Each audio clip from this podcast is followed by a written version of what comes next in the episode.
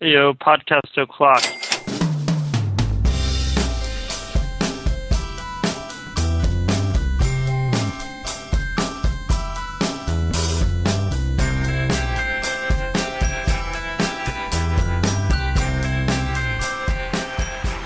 Back in the saddle. Hey, welcome to the Lifestyle Business Podcast. And in the eternal struggle between buy and sell, we currently come up. We're gonna sell, man. I got a plane ticket to Bali, flying China Airlines, put it all on black, and I'm out of here. Of course, today I'm joined by a man for whom everything is for sale, even his cat. What's in the news, sir? Uh, pretty pretty awesome week. We have been talking about our business for the past three days. Uh, actually, we've tried to get on the horn quite a few times and talk podcast, but we ended up talking business every night. So that's pretty cool. Yeah, man. I, th- I think we've got a little bit of the startup fever, looking for maybe ways to package portions of our business to get a little bit of a cash bump, so that maybe we can uh, start to invest in some new ideas that we're having.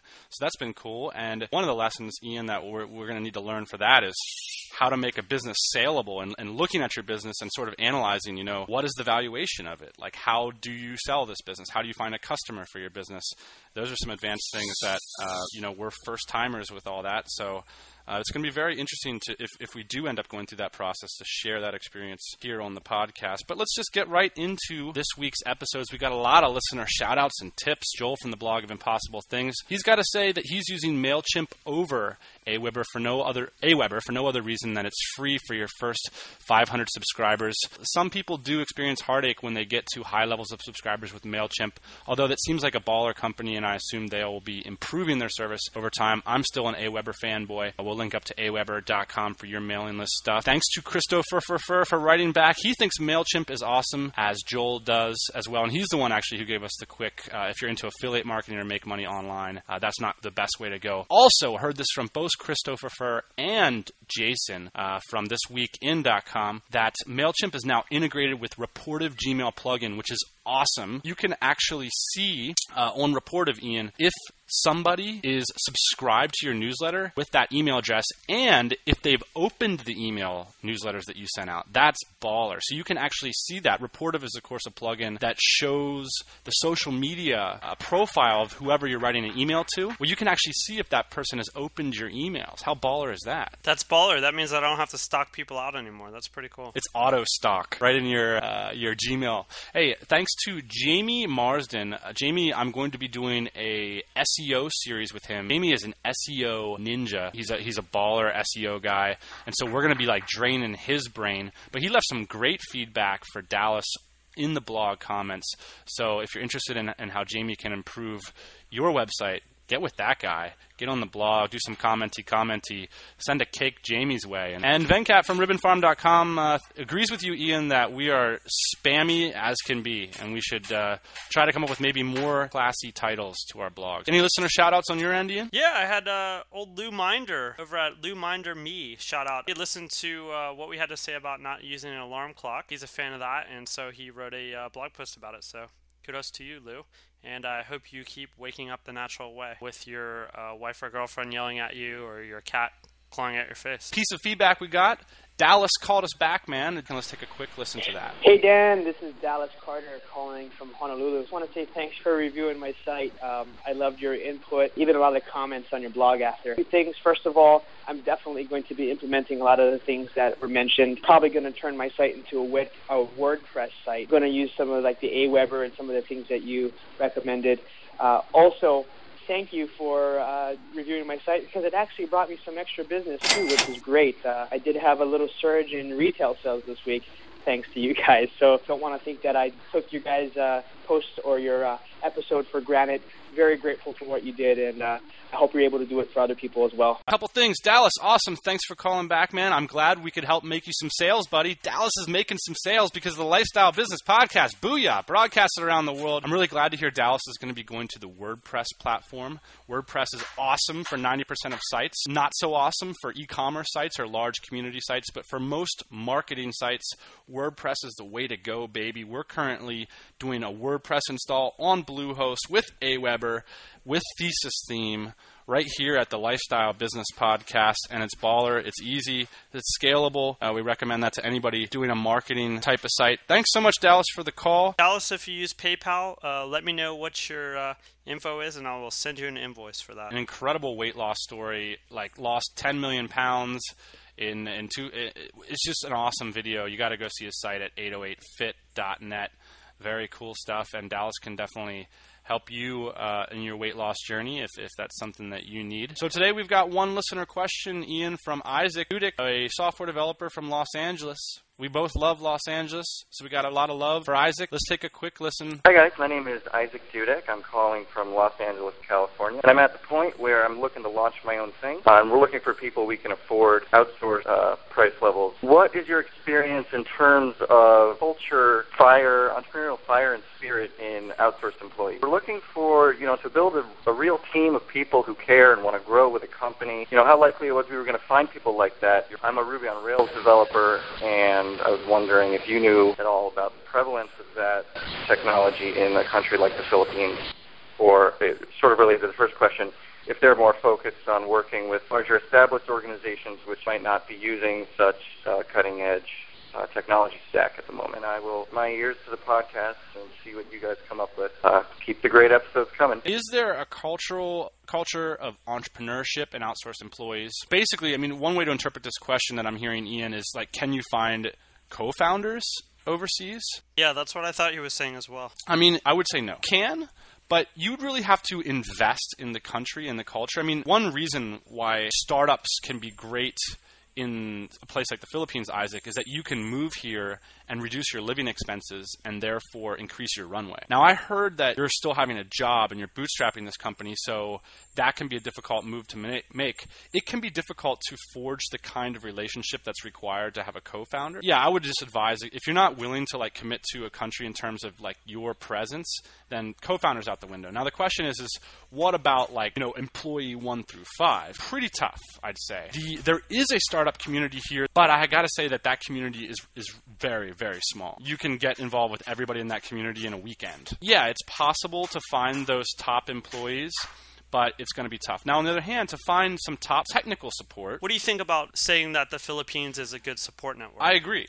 Absolutely. I mean, the Philippines is great for technical support, depending on what technology you're on. So that's really the second part of Isaac's question, which is the, technologies in the Philippines that you're really going to be able to find are, you know, marketing support, of course, admin support, all kinds of English-based admin. In terms of technology, you're going to have a lot of people who are in PHP, JavaScript, Java, HTML, CSS. You're going to have a much tougher fu- time finding people who are in cutting edge technologies like Python and Ruby on Rails. You will be able to find people here that do that, and entry level salary for people that are proficient Python developers is you know thousand dollars a month entry level. There's just not there's a small community of people doing that. You know, you can come here and find them by like hanging out, but you know, a lot of those guys, they're not going to want to work with some it's it's a very small community is all I'm saying. It's totally possible to do, but it's a very small community. In general, there's a very small movement of mindset here in the Philippines uh, to like move to more of a startup mentality. But the truth is, is that 99% of people that have these technical skills, they're much more with like the corporate mindset and much more thought like, well, I'll get a good college education, I'll get a good job. My personal experience is I've found it a little difficult to find people that believe in the startup idea and believe in putting in their time that like it's going to pay off for them on the back end.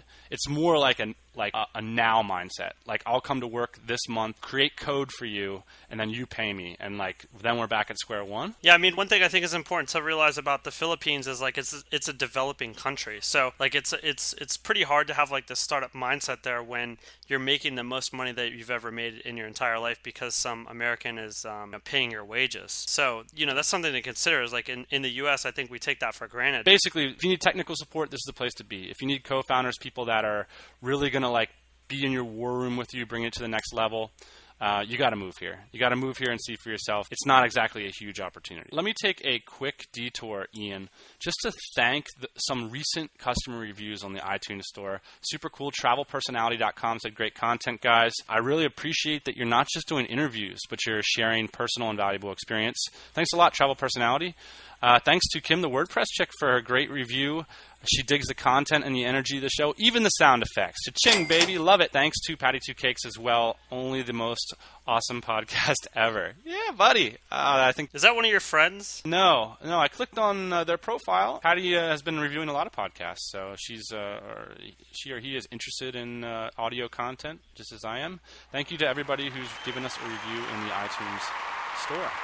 Okay, so today let's just get to the meat and potatoes, Ian. One of the toughest things in being an entrepreneur is selecting a market and taking action into that market. Let's just talk about four tips we've got today for successfully identifying and selecting a market for which to jump into uh, with a new product line or with a new business. So, uh, any background th- over overview thoughts from you on this one, Ian? This is just four tips. There's probably three million tips to uh, selecting for your algorithm, but this is just four tips. I think these are four important ones. So, the first tip is, is select a market where you can imitate more than innovate, and this is a popular topic right now in the blogosphere, is it not? Oh, I, I mean, it's a, it's a it's an awesome topic brought up by Venkat from RibbonFarm.com. He wrote a great article called "Down with Innovation, Up with Imitation," and Right. we'll we'll link you to that. And that kind of got us reflecting on our most successful market selections so far have been really based more on imitation than innovation. That's why we put this as a principle. Of course, you can innovate,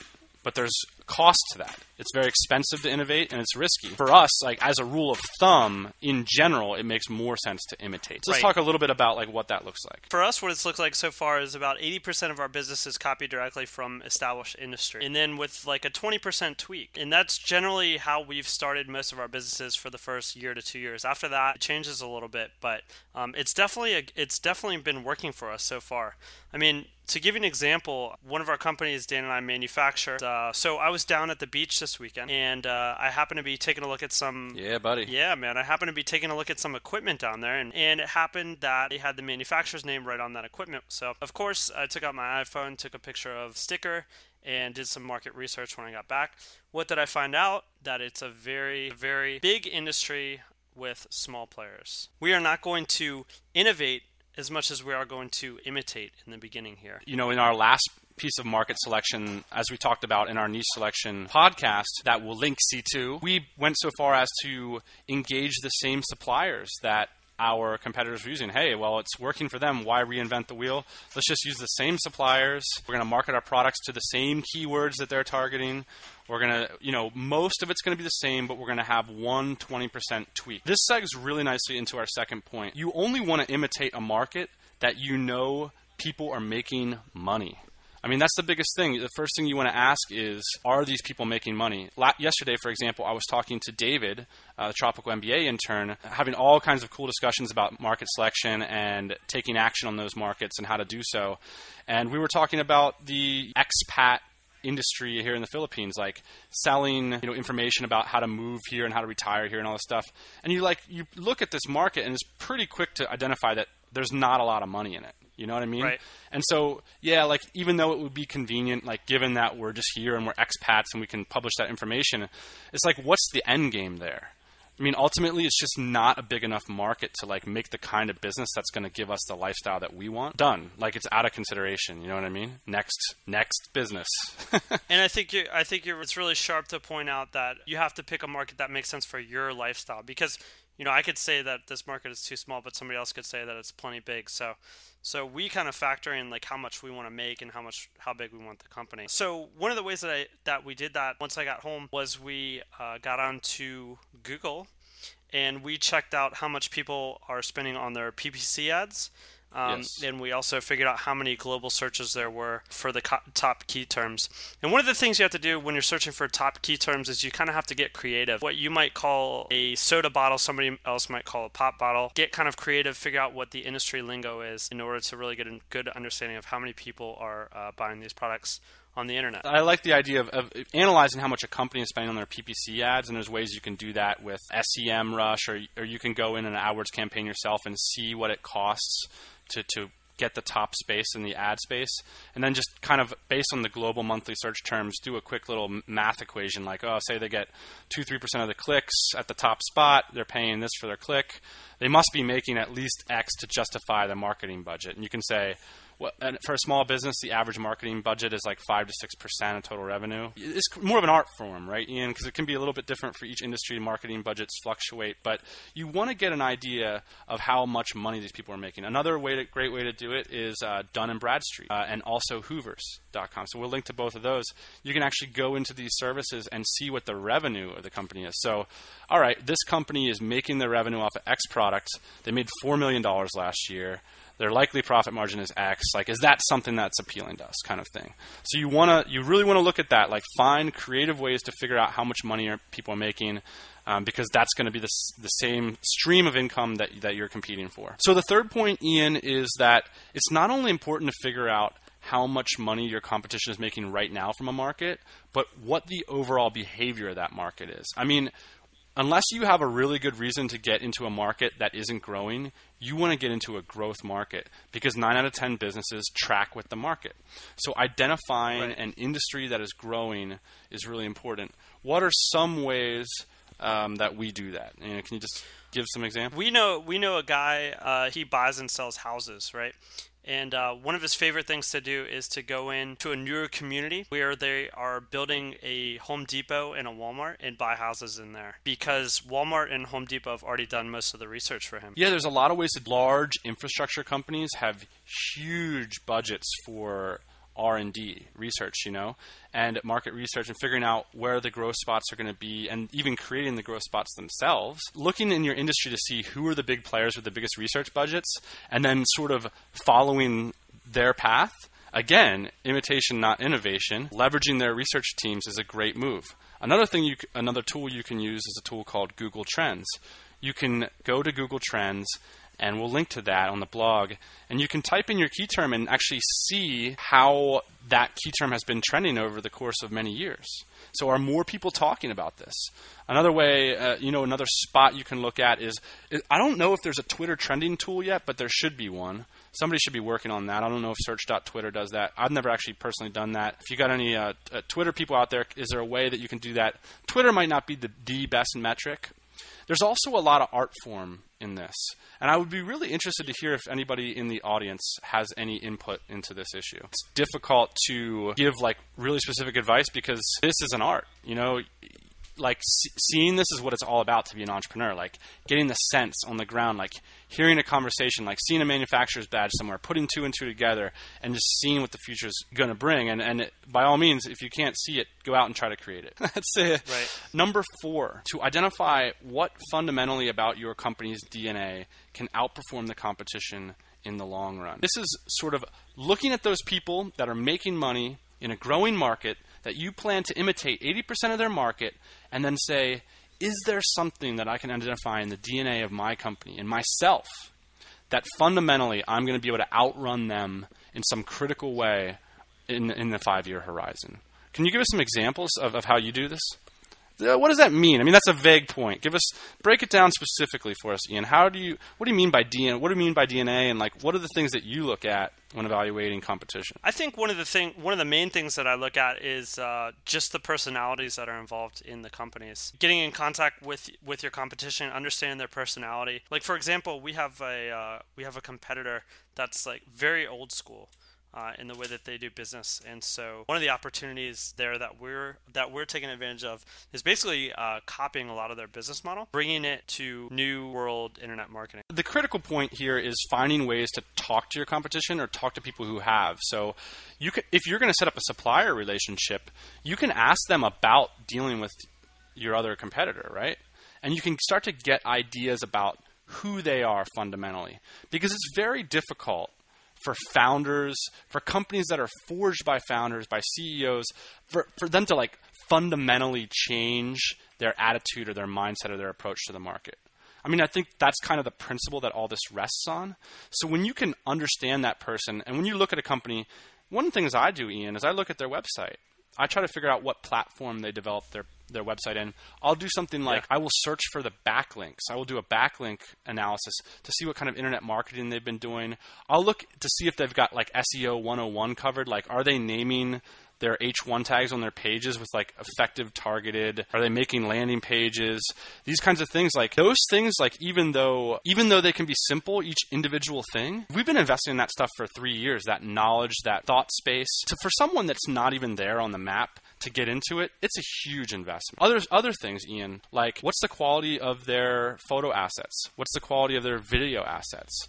Those things can be very expensive to bring into a company. If you've got those talents already, I mean, if you've got an SLR camera and a photo- and a wicked photography habit, like you're going to bring that stuff immediately to the table, and it's going to be tough for other people to catch up or expensive. And look, we're talking about small business too. Businesses that are under $5 million, maybe they have under 20 employees, it can be difficult to just bring in a web team. You know, our web team, Ian, if, if some company wanted to just outright buy us and not organically develop us, I mean, that's the difference is that certain companies, they organically develop a certain way. And a lot of companies, they might have developed without needing great photos or without needing great web marketing. And then all of a sudden it's boom, like that's a quarter million dollar investment for them in cash that they need to make in order to catch up with a company like ours that has sort of organically developed bootstrap those talents over the course of many years, and that's our DNA now. That's part of our Right. DNA, and so and so we contrast that with potential people in markets that we want to compete with. Sounds so baller when you say it like that. It's probably not so baller on, on, on the real ground. Hey, the bottom line and the reason that we're sharing these four tips today is that Ian and I, in the past week, have decided on two new markets to go after, and so that should give us some really exciting.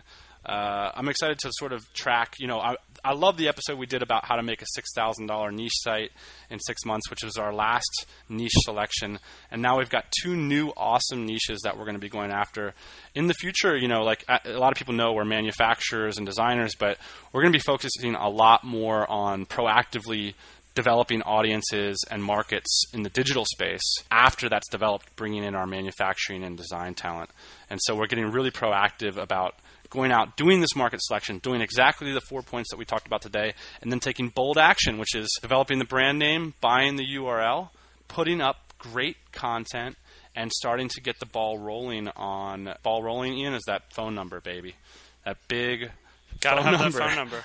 Got to have that phone number and starting to talk to people about, hey, we're in this business now. We want to start doing this stuff. All right, so let's get started on the quick tips, tricks, and or funny jokes section. Ian, what do you got for us today? I've just got a little quick tip. I know that you've got four, so I'll try not to take up too much of your time here. Uh, just a little simple, quick tip. I think it's in Windows 7. I know for sure that it's in Windows Vista. It's a trick that I learned not too long ago. It's a way that I uh, share information with my team and also with my customers very quickly. Um, and the reason why this stemmed was because my freaking print screen didn't work for the longest time and I couldn't figure out how to get it to work. So I unearthed the snipping tool.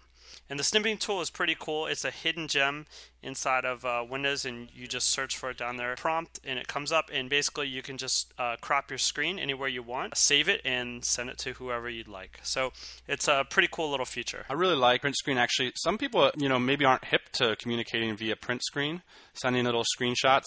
It's a really effective way just to say, "Hey, I saw this.